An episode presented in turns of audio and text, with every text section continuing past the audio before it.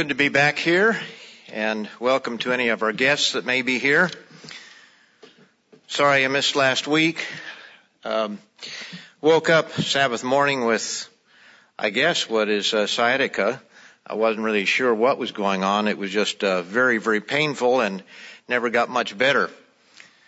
So I've been struggling with that this last week, and people ask, "Well, how are you doing?" And well, that's a pain in the posterior.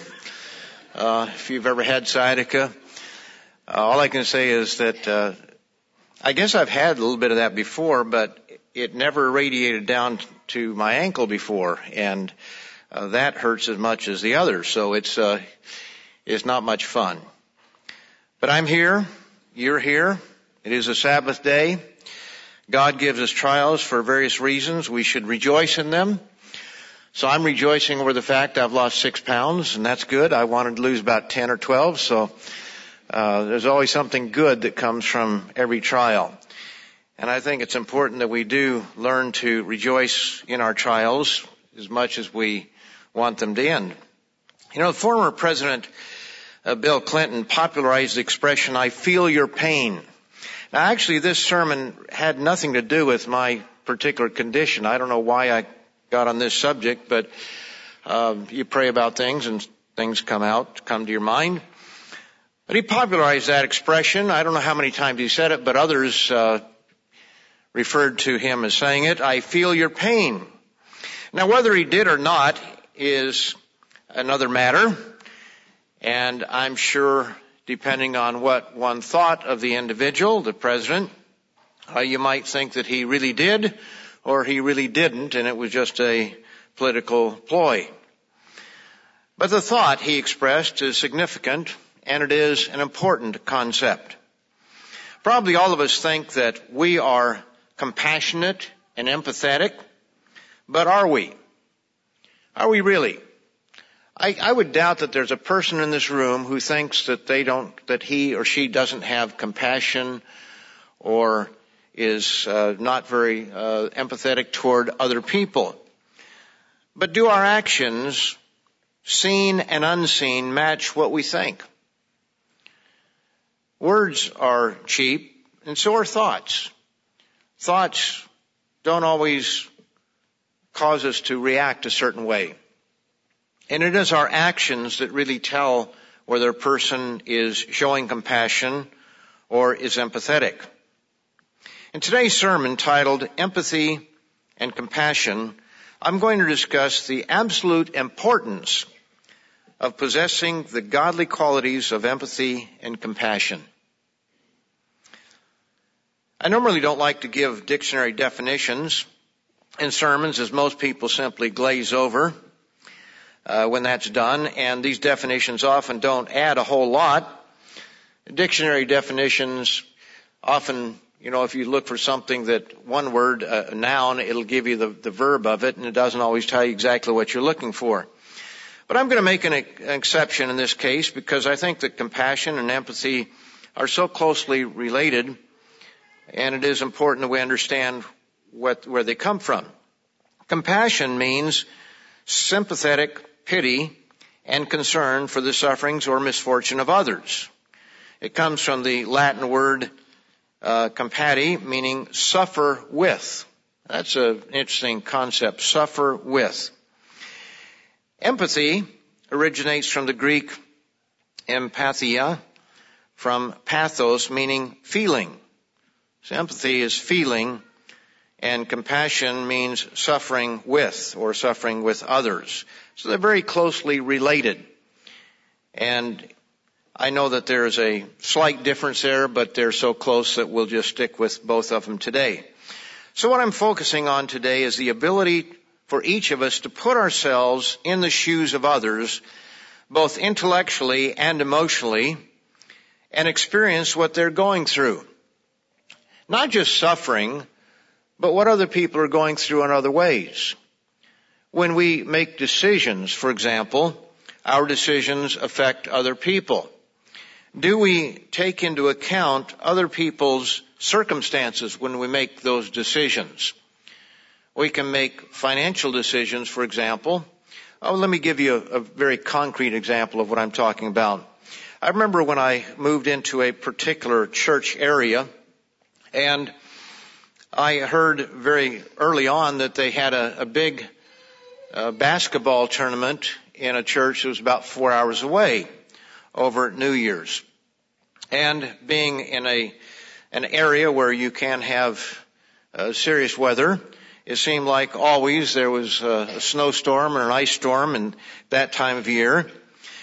But it was very costly for a lot of people. And I had a number of parents coming to me and saying, we hope we don't have to do that this year.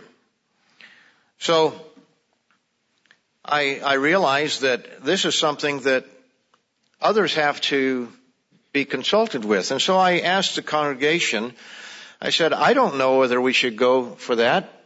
I could have made the decision as the minister and said, look, we're going. And I think that's what had been done before.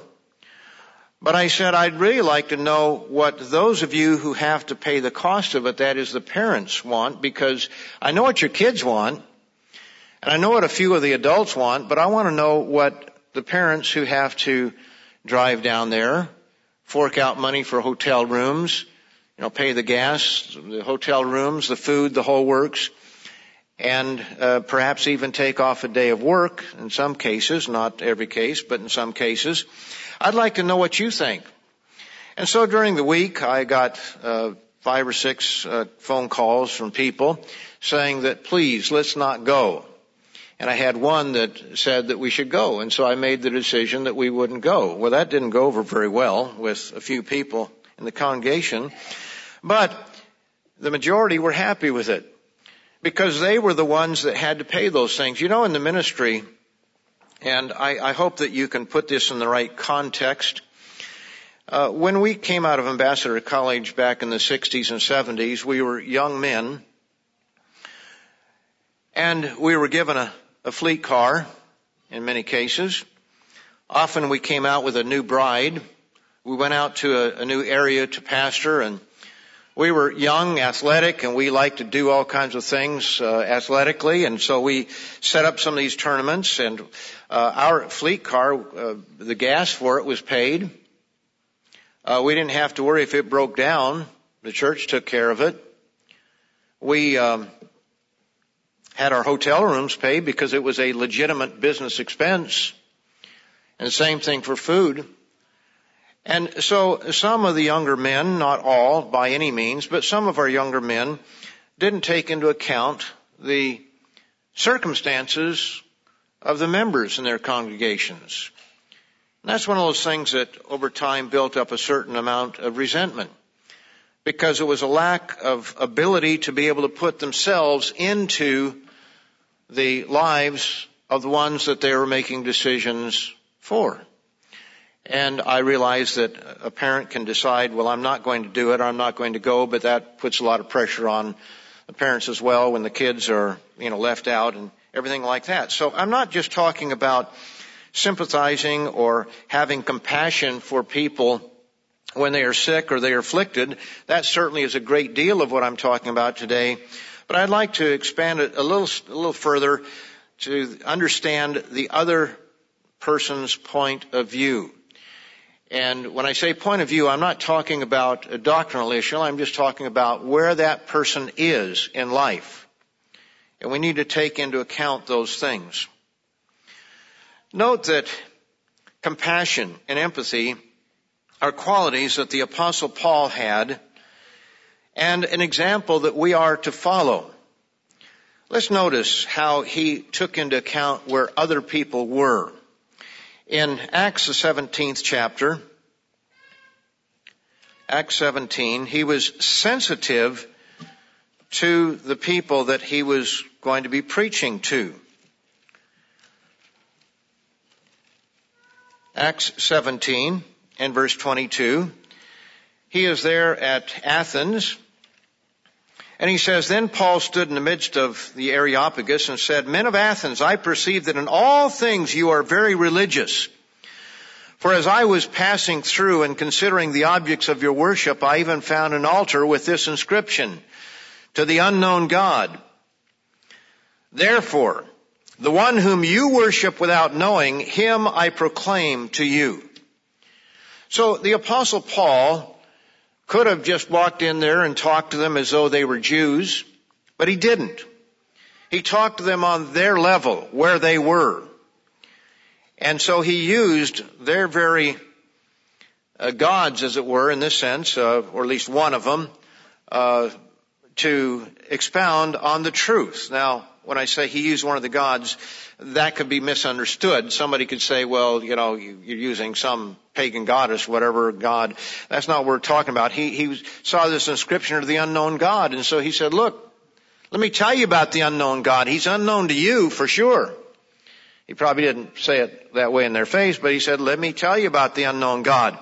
God who made the world and everything in it, since he is Lord of heaven and earth, does not dwell in temples made with hands.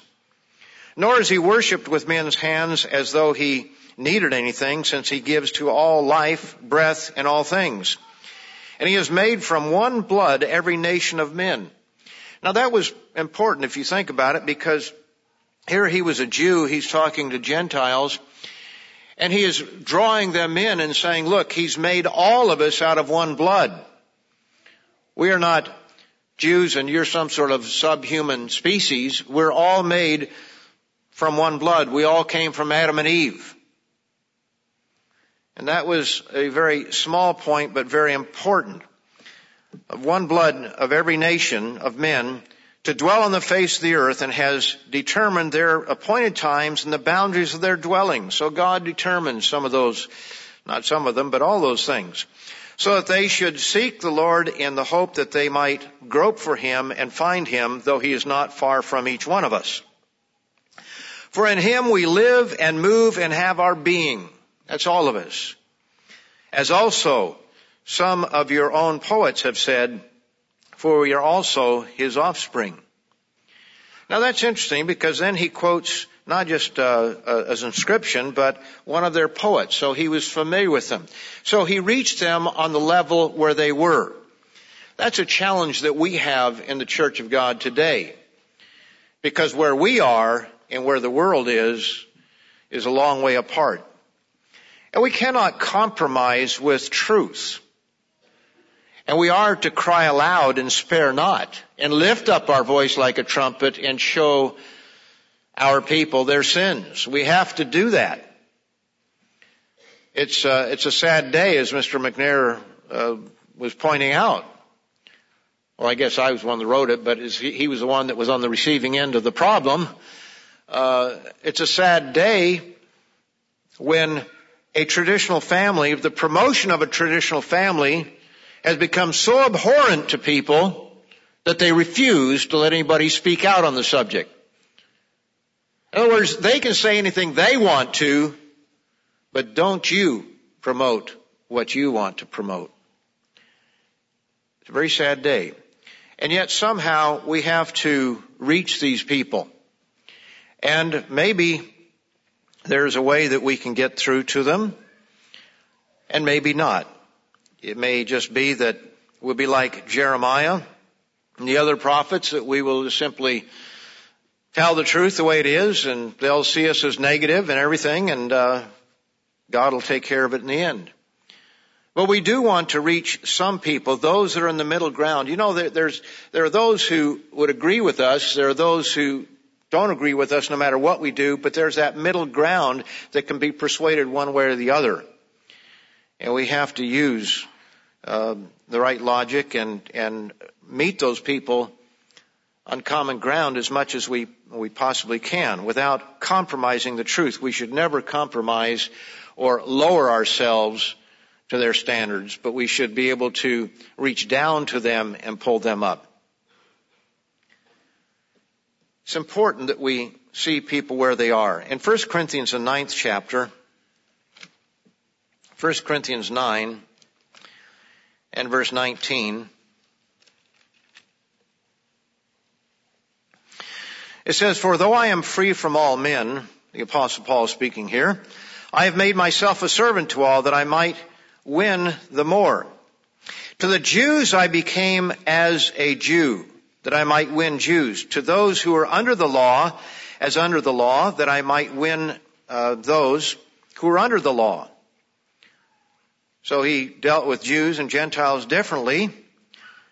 He says to those who are without law as without law, but notice he qualifies this by saying not being without the law toward God, but under the law toward Christ. In other words, he did not come across as a Jew promoting all the regulation of the law that the Jews had, but he was not without law to God. He kept the commandments, but he didn't address those people who did not understand the law in the same way that he addressed those who did. That I might win those who are without law. To the weak I became as weak, that I might win the weak. I have become all things to all men that I might by all means save some. So we see this, this caring, this thinking, this, this compassion that the apostle Paul had for the audiences that he spoke to, of understanding where they were and trying to reach them on that capacity because he loved them and he cared for them. You know, one of the ways that we show our love, uh, the, the love of God in us, is by reaching out to the world and trying to spare the world. Over in uh, Proverbs, the uh, 24th chapter, Proverbs 24.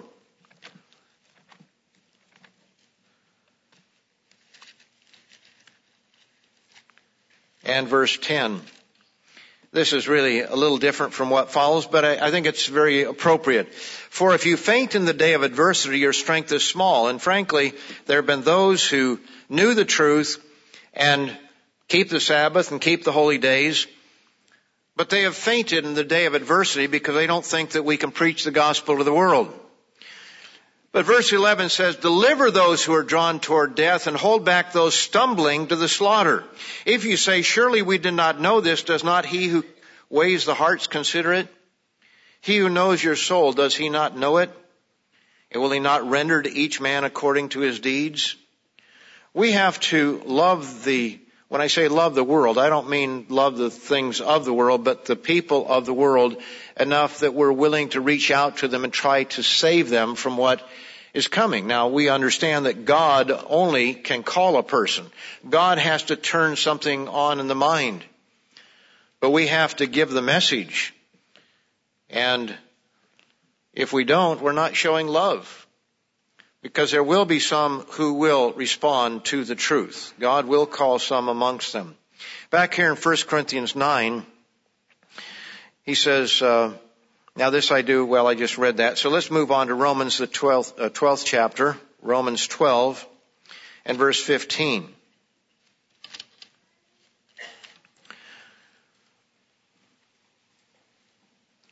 Very simple statement. Says, rejoice with those who rejoice and weep with those who weep. This is showing empathy for others. It is showing that we have an understanding to a degree of how they feel. Now I know we can use that expression. We say, well, I know how you feel. Well, there's really no way that we can know how somebody feels. And when we say, I feel your pain, I understand that we really don't feel that person's pain. I, I can remember when I broke my arm as a child, actually a couple times, boy, that really hurt. But I cannot feel that pain right now. Well, I can another way. I can't feel the pain of that broken arm, which was excruciating at the time. And once it's over, it's over. A woman is in pain when she is in labor, but once a child is born, the pain leaves, and you forget it to some degree. I don't want to tell our wives what they forget and what they don't. Uh, I don't want to step on their toes there, but even the Bible says something about that. We, we really don't feel someone else's pain physically, but we can appreciate the pain that somebody is going through. We can appreciate their situation. And that's what we need to do. And the apostle Paul is saying here in verse 15, when someone is rejoicing, rejoice with them. Don't be a party pooper. They're, they're happy and you, you know, throw a, a damp cloth on it but weep with those who weep. You can put yourself in the shoes of others. I think that many times at funerals we, we can do that. We're there at a funeral. Maybe we wouldn't just weep for a particular person on our own, but when we see everybody else weeping, we get teary-eyed as well, too, don't we? At least I think that there are times when we should. When we can empathize enough with those people who have suffered a loss that we will uh, get teary-eyed ourselves, maybe even weep ourselves. Somewhat contagious. In 1 Corinthians 12, 1 Corinthians 12, in verse 26, says, And if one member suffers, all the members suffer with it. Or if one member is honored, all the members rejoice with it. We have announcements continually about people who are sick and afflicted. Mrs. Oliver, Mrs. Uh, Gretchen uh, Jacques, and you know Mrs. Uh, Powell here a while back. Uh, we, we have a number of people who are going through severe trials. Uh, Mr. Ames is is home, not feeling well at the moment. I think he has a, a cold or something like that. But do we do we uh, suffer with them? Do we appreciate what they're going through?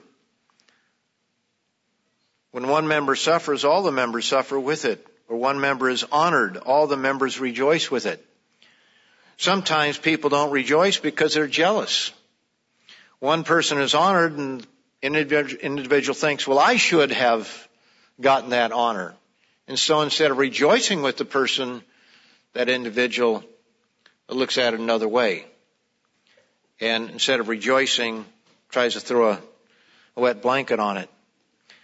So we need to understand what Paul is saying here. That Paul had empathy. He was compassionate. And we have these examples where he refers to it, and maybe not in those exact words, but he shows that that's what we are to do, that we are to have compassion and empathy for others. We must develop the mind of God because that's what we are to become. Remember, Paul said that even the Athenians recognized that they were children of God or they were uh, God's offspring. They didn't understand it probably the way that we would, I'm sure of that.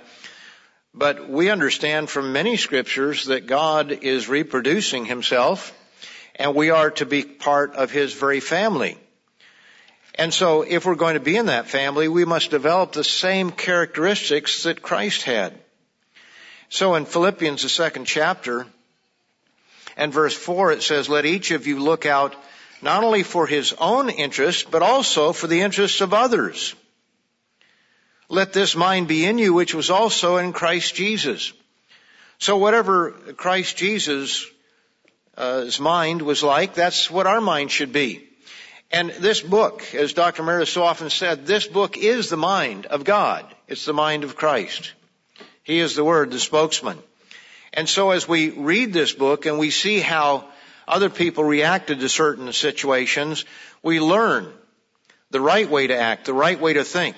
But in this particular case, it says, let this mind be in you, which was also in Christ Jesus. And he gives a very specific example, who being in the form of God did not consider it robbery to be equal with God, but made himself of no reputation, taking the form of a bondservant and coming in the likeness of men.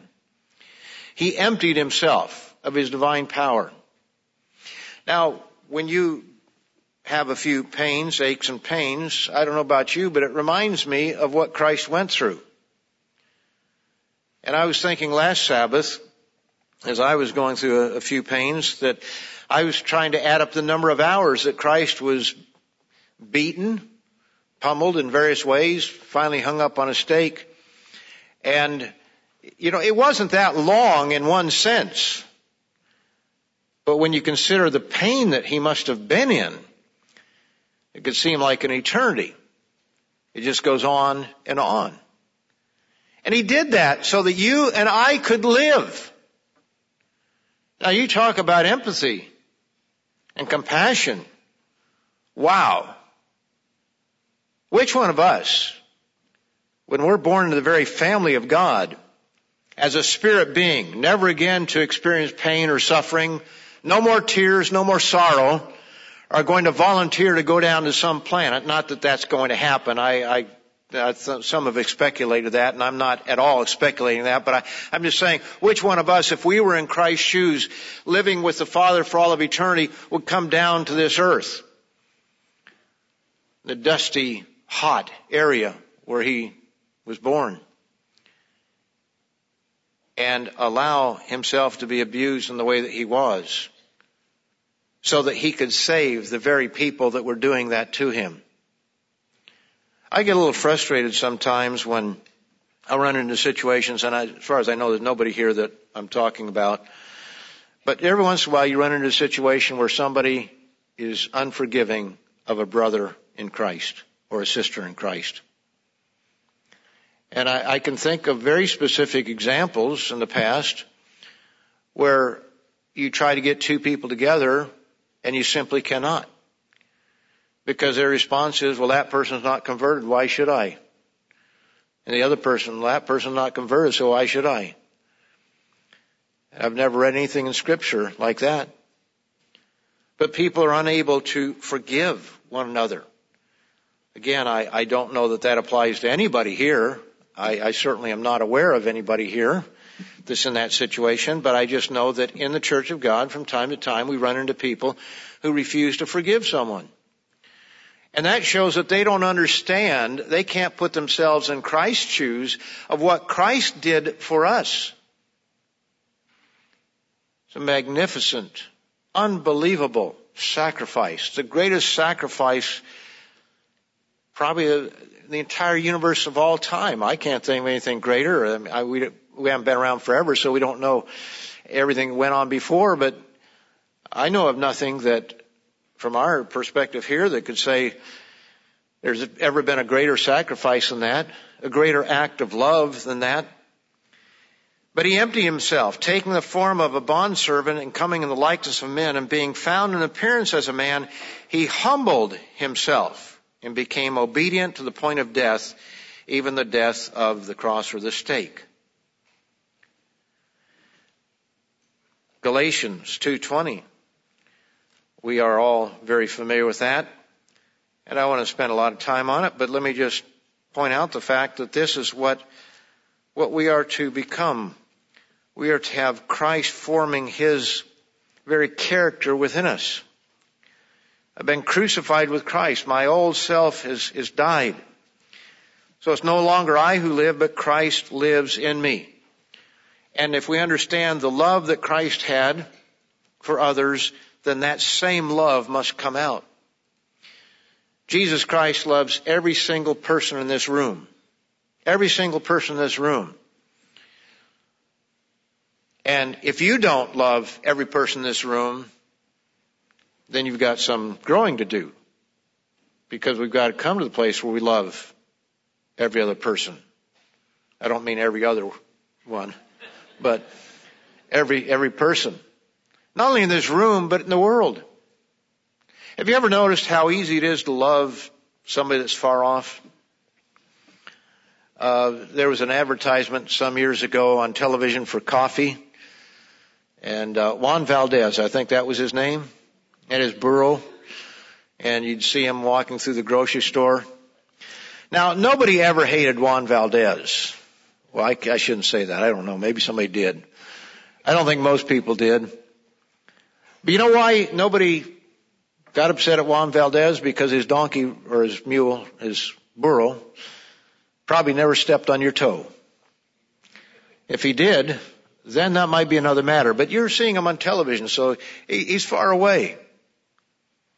It's only when we rub shoulders, when we mix with people that we really begin to, to hate. Now, I, I, we can hate other nations and other peoples for you know, because of all the politics of this world and everything that's going on, but I'm talking about on, a, on an individual basis.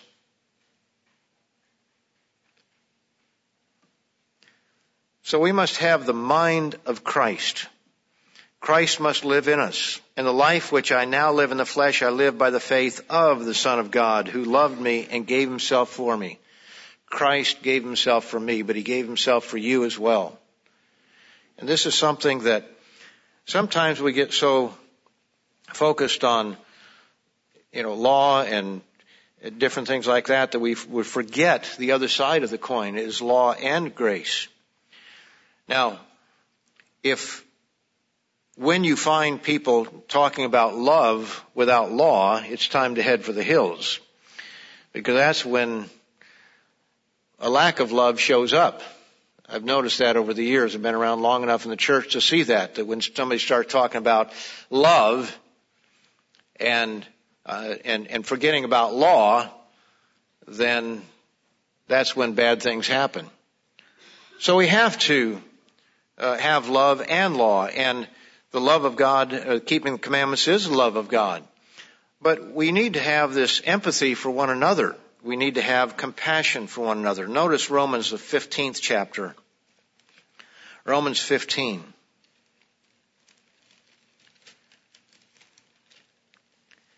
And we'll begin in verse 1. It says, We then who are strong ought to bear with the scruples of the weak and not to please ourselves. Let each of us please his neighbor for his good, leading to edification. So we are to think about the, the benefit of the other.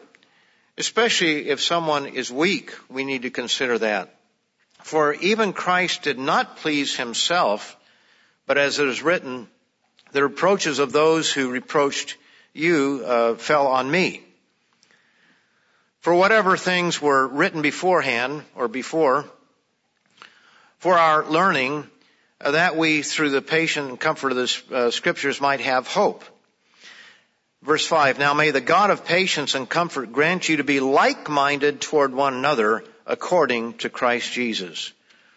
So, brethren, we are to be like-minded toward one another. And you know, I think in the church of God, I think there is a tremendous amount of that. Uh, sometimes people say, well, you know, the church lacks love or something. I suppose that's an easy accusation that one can make. But I see a tremendous amount of love in the church of God a tremendous amount of caring for other individuals. I see people taking care of uh, older neighbors. I see situations where uh, we're concerned for the young of the church, the youth of the church. I see people coming to fellowship and striving to get to know one another. I think there's a tremendous amount of love in the church. But we can always grow in more. And we can always learn how to put ourselves more into the, the mind or the, the feelings of other individuals. He says, now may the God of patience and comfort grant you to be like-minded toward one another according to Christ Jesus. That you may with one mind and one mouth glorify God the Father and our Lord Jesus Christ. You know, Jesus was the God of the Old Testament. We all know that. We could turn to several scriptures to prove that. But what does the Old Testament teach us about the mind of God? Let's notice a few. I mean, there, there's so many scriptures on this subject that you really just have to limit yourself. I mean, you almost have to be brutal about limiting the scriptures you're going to cover. But let's notice one here, Psalm 86.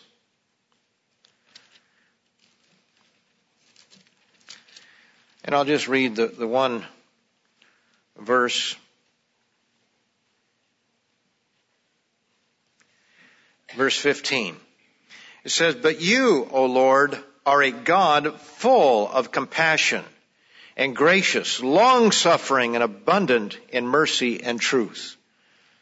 So, it's, David here is, it's this a psalm of, uh, a prayer of David he points out that God is a God full of compassion and gracious. Now, does that mean that God's compassion was such that every time David had a problem, that God immediately stepped in and solved the problem? You know, God knew that we grow through trials and tribulations. And that's compassion as well because he's looking at the end product of what he's trying to create within us. And yet we see time and time again in the Old Testament where God had compassion on Israel or Judah, where he pitied them. In Psalm 103, this is one of my favorite Psalms, Psalm 103, beginning in verse 1. Says, Bless the Lord, O my soul, and all that is within me, bless his holy name. Bless the Lord, O my soul, and forget not all his benefits. Let's always remember all of God's benefits, who forgives all your iniquities, who heals all your diseases. And God does do that. He doesn't always do it on our time schedule, but He does. It's, he's going to resurrect us to eternal life at some point in time with a totally healed body. Who redeems your life from destruction who crowns you with loving kindness and tender mercies. Yes, God is full of loving kindness and tender mercies. The wicked of this world, He still gives rain. He still gives food. Now, sometimes mankind, because of our wars and so forth, we create famines and, and so forth, but God has, has made a world full of food. You go to some place in this world and you just pick it off the trees. It's everywhere. Some of the more tropical areas. God provides. I noticed in the northern climates, you go up to say Newfoundland, and they call it the rock for a reason. Uh, because that's what it mostly is. And you'll see little gardens on the side of the road, the highway, they're just a little garden just off the, the road because there's some soil there. Now there's soil here and there, but it's not the, you, are not going to find great big wheat fields, I don't think. I don't think I ever saw anything, maybe in the upper arm, but I, I don't remember seeing, um, you know, fields of wheat up there. But one thing it has is berries. It has berries galore. Cloudberries. You probably never heard of those. I never did. Uh, plus all kinds of other berries. And you think about it, and fish at one time until they, you know, the, the fishery's been destroyed, there was an abundance of food there. God has provided for all peoples everywhere. This world is alive. And God has created in such a way for life to survive. He gives food for all the animals, all the creatures. As he says here, he crowns our life with loving kindness. Uh, the Lord executes, let me see where I am, who satisfies your mouth with good things, verse 5, so that your youth is renewed like the eagles. But the eternal executes righteousness and justice for all who are oppressed. He made known his ways to Moses, he, his acts to the children of Israel. The eternal is merciful and gracious, slow to anger, and abounding in mercy. How many times do we sin and wonder, will God forgive me another time? And yet He does, as long as we come back repentant, with a repentant attitude, striving to overcome. He will not always strive with us, verse 9, nor will He keep His anger forever. He has not dealt with us according to our sins, nor punished us according to our iniquities. So he doesn't deal with us to the degree of our sins. He doesn't say, okay, well this person, that's it, that's too much. God overlooks a lot, doesn't he? In, in a sense, he overlooks. He doesn't, I mean, there's still that, that law that has to be satisfied, but uh, he, he has great compassion for us and he allows doesn't allow, but he, he forgives us when we do come up short. He'll not always strive with us, nor will he keep his anger forever. He has not dealt with us according to our sins, nor punished us according to our iniquities. Verse 11, for as the heavens are high above the earth, so great is his mercy toward those who fear him. As far as the east is from the west, so far he, remo- has he removed our transgressions from us. As a father pities his children, so the Eternal pities those who fear Him. Now, isn't that what compassion is all about? Actually use that word pity in the, ex, in the uh, definition. For He knows our frame. He remembers that we are dust. He knows how we're made. He knows that we are physical. He understands the temptations that we have. As for man, his days are like the grass, as a flower of the field, so he flourishes, for the wind passes over it and is gone, and its place remembers it no more. But the mercy of the eternal is from everlasting to everlasting on those who fear him and his righteousness to children's children. So we see that God gives us a lot of slack, doesn't he? He really does. As a father with his children. Whenever you're around a two year old and they're tired, I see parents so patient with a two year old. When you don't have, when it's not your own, especially if you're on an airplane, you wish somebody would do something, but you know, you have to put yourself in the, the shoes of that little infant, in the feet of that little infant. A lot of times it's air pressure on their ears, and sometimes they're screaming because their ears are, are aching. And if you've ever had an earache, you know what that's like. I remember one time following a lady who was up by Traverse City in Michigan. And I was in the car and I was following and she was driving very slow. I didn't know it was a she. I just, I just saw this car and I'm trying to get around. I'm in a hurry and mile after mile you're behind this car and you can't pass and it's slushy and snowy and one thing and another. And finally I got to the place where it, it divided at a, a traffic light and, and I was able to kind of get around her and I, I stepped on the gas and I came around her and then light changed and I had to slam on the brakes and slide a little bit. And I looked over there and it was a little old lady. And I thought, you know, that could be my mother. Boy, that changed my attitude toward her real quick. And I felt ashamed of being so impatient. So often that's the case. You see the person that you're so angry at and you find, oh well, yeah, that might have been my mother. Or could have been someone like that. It was certainly somebody's mother.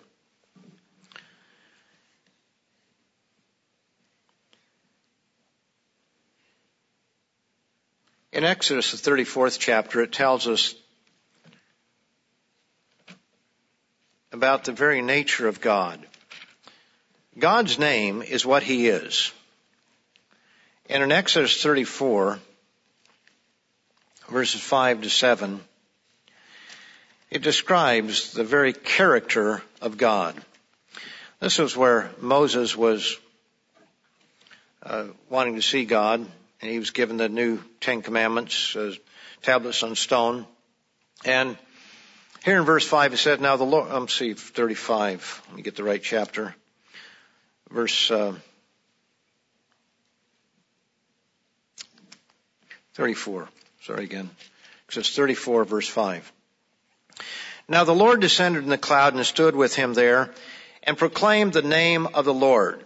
So here's the name of the Lord. People get hung up on pronunciation. They miss this. And verse six.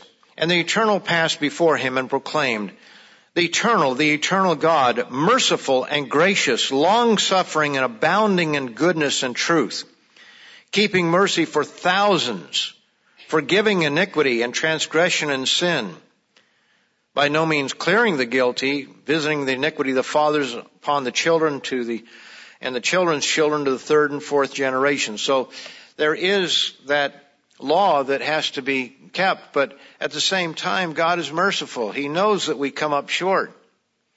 And in the new covenant, we see that forgiveness is a part. That's part of the, uh, the main, uh, of the covenant. That's one of the promises that God gives to us.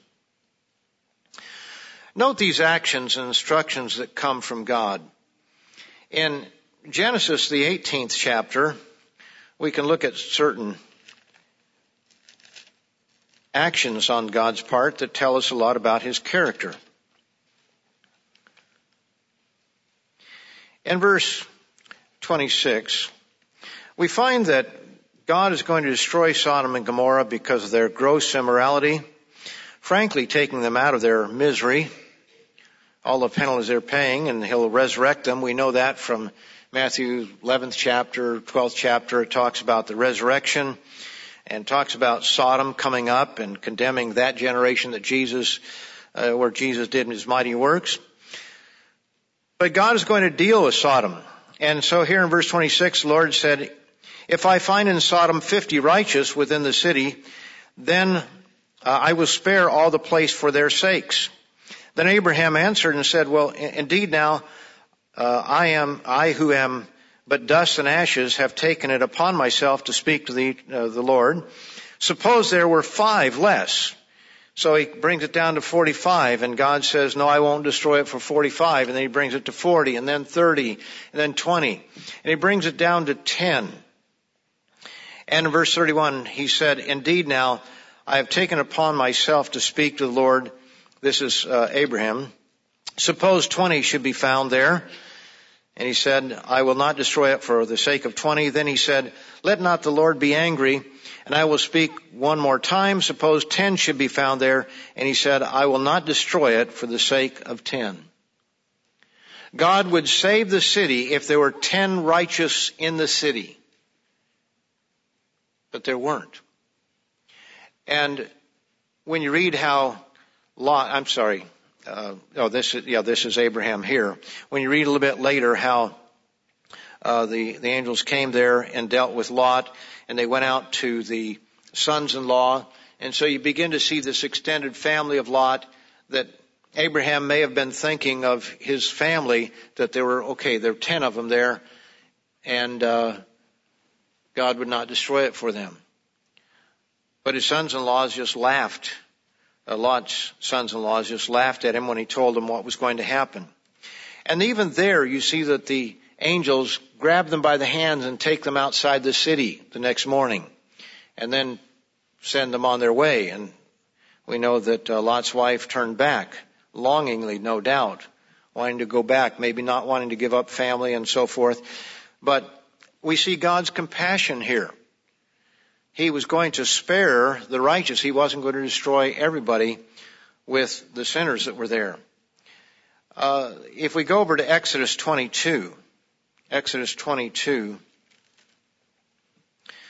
we see the mind of God in this, what is called the Old Covenant. And we'll begin in verse 22. He says, You shall not afflict any widow or fatherless child. If you afflict them in any way and they cry at all to me, I will surely hear their cry. In other words, God is very concerned about the widow and the fatherless, the fatherless child. And if God is that concerned about them, then we certainly need to be. He says, if you afflict them in any way and they cry at all to me, I will surely hear their cry and my wrath will become hot and I will kill you with the sword. Your wives shall be widows and your children fatherless. Now he's speaking in a sense, in a national uh, sense there, that if you don't take care of the widows and the fatherless, God wants the nation to do so. He wants us individually to do so. Verse 25, if you lend money to any of my people who are poor among you, you shall not be like a money lender to him. You shall not charge him interest. Now I remember just down the road, uh, not that far away, uh, Spartanburg. There was a member there that had all these loans from these loan sharks. Had a number of financial problems. And that's when I learned that at least at that time in South Carolina, as long as you posted what the the rate was when somebody walked in the door, you could charge any kind of interest. There was one of his loans, it was only two or three hundred dollars, but it was 70.5% interest. And this is a type of thing that God did not want to see amongst His people. He says, if you, um, you shall not charge him interest. Verse 26. Another example of God's love for us. He says, if you ever take your neighbor's garment as a pledge, you shall return it to him before the sun goes down. Why? For that is his only uh, covering. It is his garment for his skin. What will he sleep in? And it will be that when he cries to me, I will hear, for I am gracious. In other words, this person has nothing more than the clothing on his back. And so he's, he, he has nothing else to give in pledge except his garment. And God said that you should not keep it overnight. You need to return it to him that night. He can give it to you the next day, but that, that pledge should not be kept from him overnight because he needs it for warmth. This shows us a little bit of the mind of God. Notice verse 21. He says, you shall neither mistreat a, mistreat a stranger nor oppress him, for you were strangers in the land of Egypt. Do you see how he is trying to get across the concept of empathy? You were strangers. You went through that. You need to show the same concern for strangers that come into your land. You know, I, I think that we have a major problem in our Western world where we've allowed way too many people coming in from all over the world and, and they're just totally changing our culture. I think of Canada especially. And how so many of our neighbors were of a totally different religious persuasion uh, from the Middle East. And yet, I know my wife and I always tried to treat them as we would treat anybody else. We might not like their religion. We might not like some of the things that happen in their countries and how it's exported and some of the violence and everything. But as long as we don't know that they're a terrorist or whatever, let's treat them with love and respect. God wants us to treat the stranger in a kind way. And we need to do that in our land here. Too many people get caught up in, in hatreds that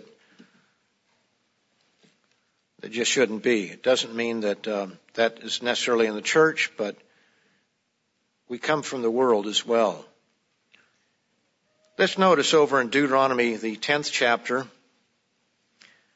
speaking of the stranger, it shows us that empathy is involved in how we treat another person. Deuteronomy 10 verse 15.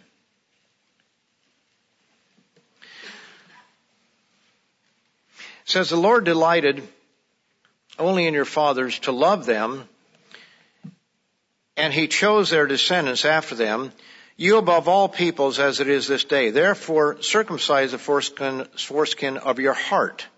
Now, this is mentioned a number of times in the Old Testament. Circumcising the foreskin of your heart and be stiff-necked no longer. For the eternal your God, verse 17, is God of gods and Lord of lords, the great God, mighty and awesome, and shows no partiality nor takes a bribe. He administers justice for the fatherless and the widow, and loves the stranger, giving him food and clothing. Therefore, love the stranger, for you were strangers in the land of Egypt. He wants us to learn from our trials, from the things that we go through. He wants us to be able to take those lessons and see it in other individuals. See the pain that somebody else might have. See the, the difficulties, the struggles that that person might be going through. Jesus showed great compassion for people while he was on this earth. And the word compassion is actually used there a number of times. Let's notice in Matthew the ninth chapter,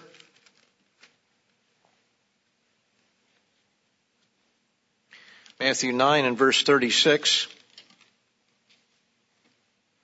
says, But when he saw the multitudes, he was moved with compassion for them because they were weary and scattered like sheep having no shepherd. So Christ had compassion for them when he walked this earth. There are a couple other scriptures. You could look at Matthew, the 14th chapter, verses 14 to 21. Matthew 20, uh, verses 29 to 34. You could look at that, showing Christ's compassion for individuals. One case, a blind individual or a couple blind men. Others who were just weary and needing food, and so he fed them. He had compassion on the people. He set us that example. Now, Jesus' experience on this earth was a learning experience for him. Let's notice that over in Hebrews, the second chapter, that we have Jesus Christ as our high priest, and he is a better high priest because of what he went through.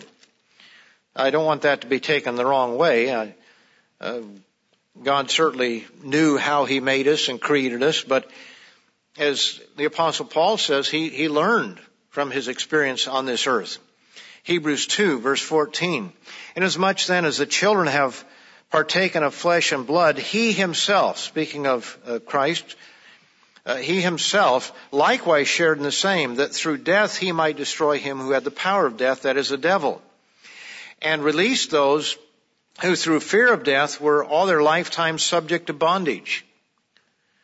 For indeed he does not give aid to angels, but he does give aid to the seed of Abraham. Therefore, in all things, he had to be made like his brethren, that he might be a merciful and faithful high priest in things pertaining to God to make propitiation for the sins of the people. His experience as a human being enriched his understanding. For in that he himself has suffered being tempted, he is able to aid those who are tempted. In other words, he learned in the physical flesh. God is still able to learn and will continue to learn. In Hebrews 5 verse 7, says, who in the days of his flesh, when he had offered up prayers and supplications with vehement cries and tears to him who was able to save him from death, and was heard because of his godly fear, verse 8, Hebrews 5 verse 8. Though he was a son, yet he learned obedience by the things which he suffered. And having been perfected, he became the author of eternal salvation to all who obey him. So in the physical flesh, he learned, he grew in the physical flesh during that time on this earth. Back in the fourth chapter, verse 14. It says, seeing then that we have a great high priest who has passed through the heavens, Jesus the Son of God, let us hold fast our confession. Verse 15, for we do not have a high priest who cannot sympathize with our weaknesses or we could say empathize or have compassion because of our weaknesses, but was in all points tempted as we are, yet without sin, yet he resisted sin. Let us therefore come boldly to the throne of grace that we may obtain mercy and find grace to help in time of need.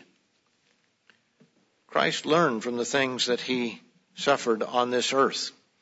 And we have a faithful high priest, one that can sympathize, one that can empathize with our struggles, our pains.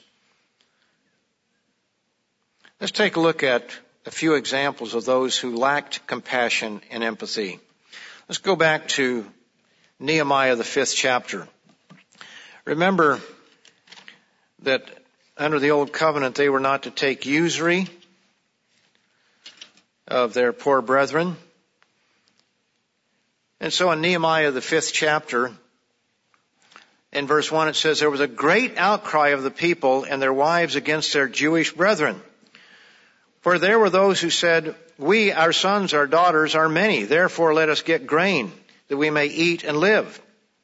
There were also some who said, we have mortgaged, uh, mortgaged our lands and vineyards and houses that we might buy grain because of the famine. There was a famine going on at the time. They're trying to build the wall.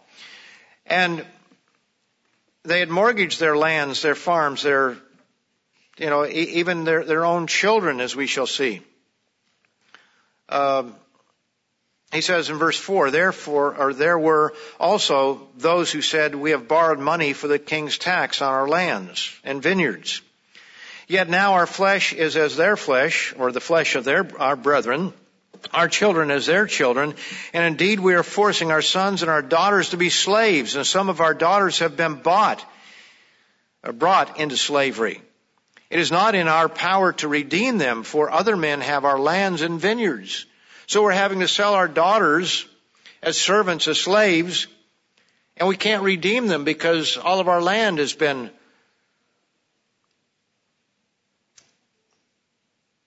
not auctioned off, but uh, is collateral. And I became very angry when I heard their outcry and these words. And after serious thought, I rebuked the nobles and rulers and said to them, each of you is exacting usury from your brother. So I called a great assembly against them, and I said to them, according to our ability, we have redeemed our Jewish brethren who were sold to the nations. Now indeed, will you even sell your brethren? Or should they be sold to us? Then they were silenced and found nothing to say. They were embarrassed by their actions when they were confronted with them. Then they said, what, what you are doing, then I said, what you are doing is not good. Should you not walk in the fear of our God because of the reproach of the nations, our enemies? I also with my brethren and my servants am lending them money and grain. Please let us stop this usury. And he commanded them to restore those things to them again.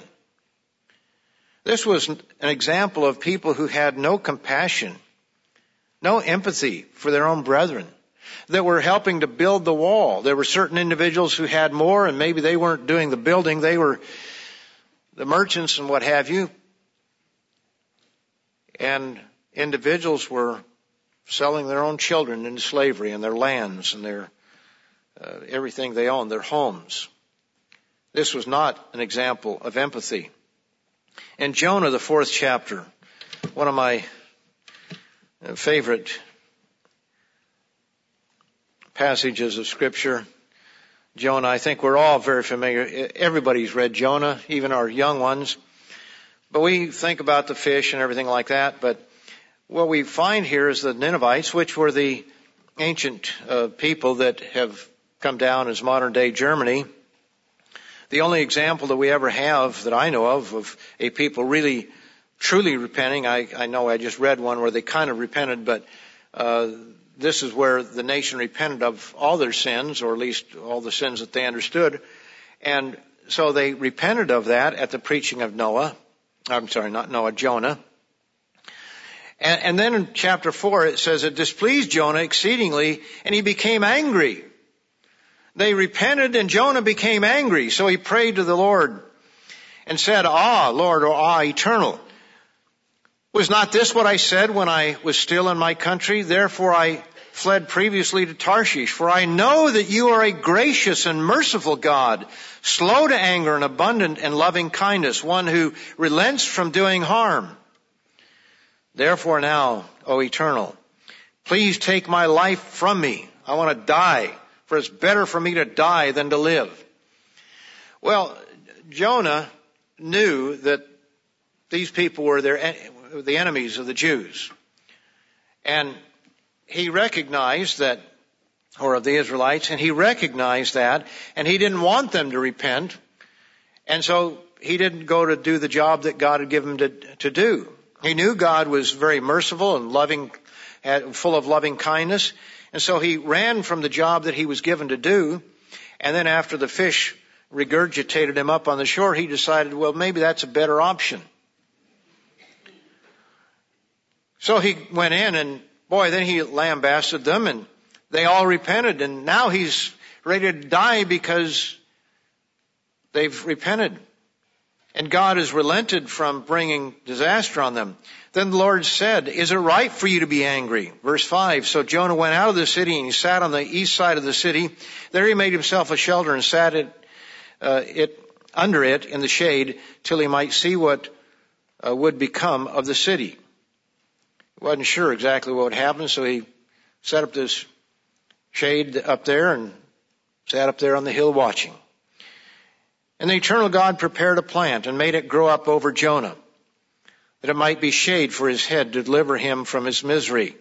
So Jonah was very grateful for the plant. Uh, there's a lot of speculation as to what this plant was. I think I know. It's kudzu.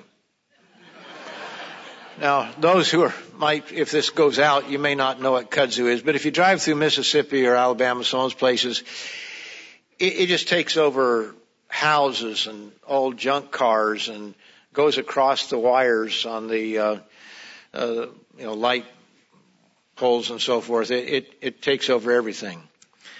So that must have been what it was. We don't have a lot of it here, but it, there's certainly plenty of it other parts of the South. You don't want to stand still too long. Let's put it that way. He was grateful for the plant. But as morning dawned the next day, God prepared a worm. And it so damaged the plant that it withered. And it happened when the sun arose that God prepared a vehement east wind and the sun beat on Jonah's head so that he grew faint. Then he wished death for himself and said, it is better for me to die than to live. This was a really upbeat sort of fellow. Not exactly the kind of person that you'd want to have as your closest friend. Yet he is a servant of God and we're seeing him kind of at his worst, I think. I, I think there was, there were some good things about Jonah, obviously, and we're going to look forward to meeting him in the kingdom and talking to him about that fish and probably some, some will wonder where that fish might be found. Uh, they'd like to throw a hook out there, but anyway, it says, uh, it's better for me to to die than to live. Verse 9. Then God said to Jonah, Is it right for you to be angry about the plant? And Jonah said, It is right for me to be angry, even to death. This is quite a, quite a situation there. But the Eternal said, You've had pity on the plant for which you have not labored, nor made it grow, which came up in a night and perished in a night.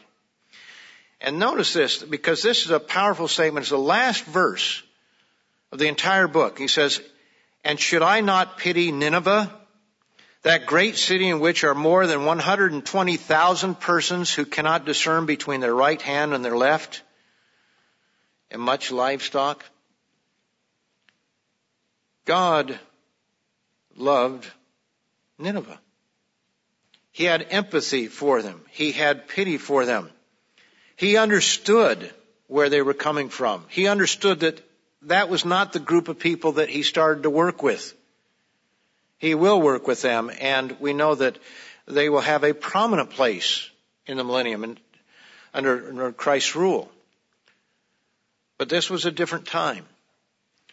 And yet, in spite of their sins, which were no doubt many, they came to repentance. And God would have compassion for them. In Matthew, the 18th chapter, another very famous passage, maybe I'll just refer to that. I'll just refer to that uh, over in Matthew 18. This is the uh, unforgiving servant.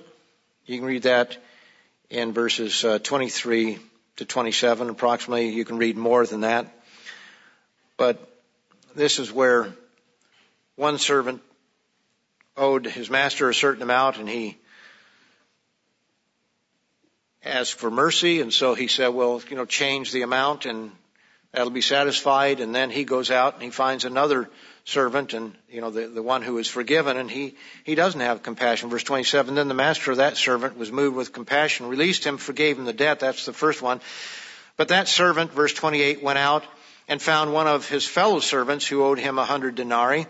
And he laid hands on him and took him by the throat saying, pay me what you owe you know, just take him by the throat. Pay me what you owe. So his servant, fellow servant fell down at his feet and begged him saying, have patience with me and I will pay you all. And when you look at the amounts, the one owed far more than the other.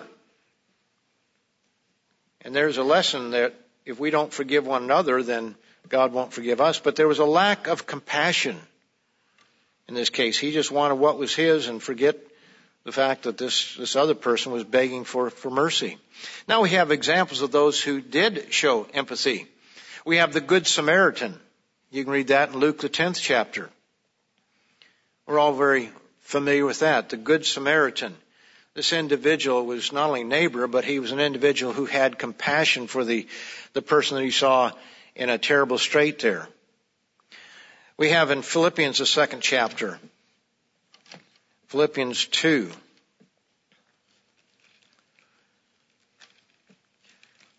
And verse 19. We'll begin there. It says, But I trust in the Lord Jesus to send Timothy to you shortly that I also may be encouraged when I know your state. For I have no one like-minded who will sincerely care for your state. Notice, who will sincerely care for your state. I have no one else like-minded. Even, uh, uh, it seems to indicate that even within the ministry that Paul was working with, there was no one like Timothy who sincerely cared for the state of the people. Not that the others didn't have some care, but his example stood out so far above others. There's nobody else like him that Paul had. For all seek their own, not the things which are of Christ Jesus. But you know his proving character that as a son with his father he served me with me in the gospel. Therefore I hope to send him at once as soon as I see how it goes with me. But I trust in the Lord that I myself shall also come shortly. So we see the example of Timothy. Now that's something we ought to strive to, to follow, an example. To be like a Timothy and sincerely care for the well-being of everyone else. We have some commentaries on the subject. Uh, you might want to write this down. How can I help? Commentary by Roger Meyer. If you go on the website, there's another one, Empathy for a Friend. Empathy for a Friend. That one is by Davy Crockett.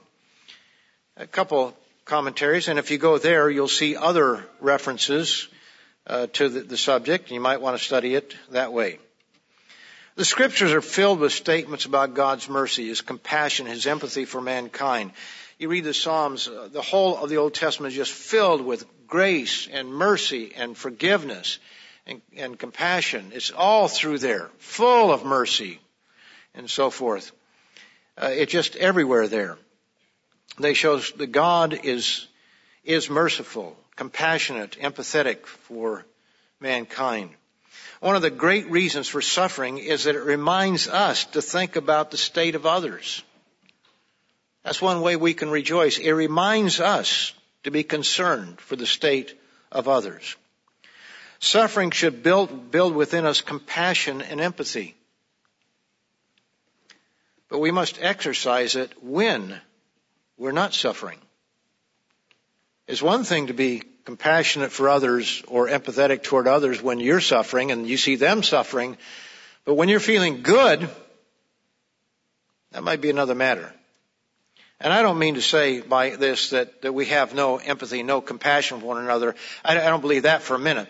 But I think that this is something that we always need to grow in. It's a characteristic of God. It goes against human nature itself. We must exercise empathy and compassion when we're not suffering. As Paul tells us, let this mind, the mind of Christ, be in you. Let this mind be in you, which was also in Christ Jesus.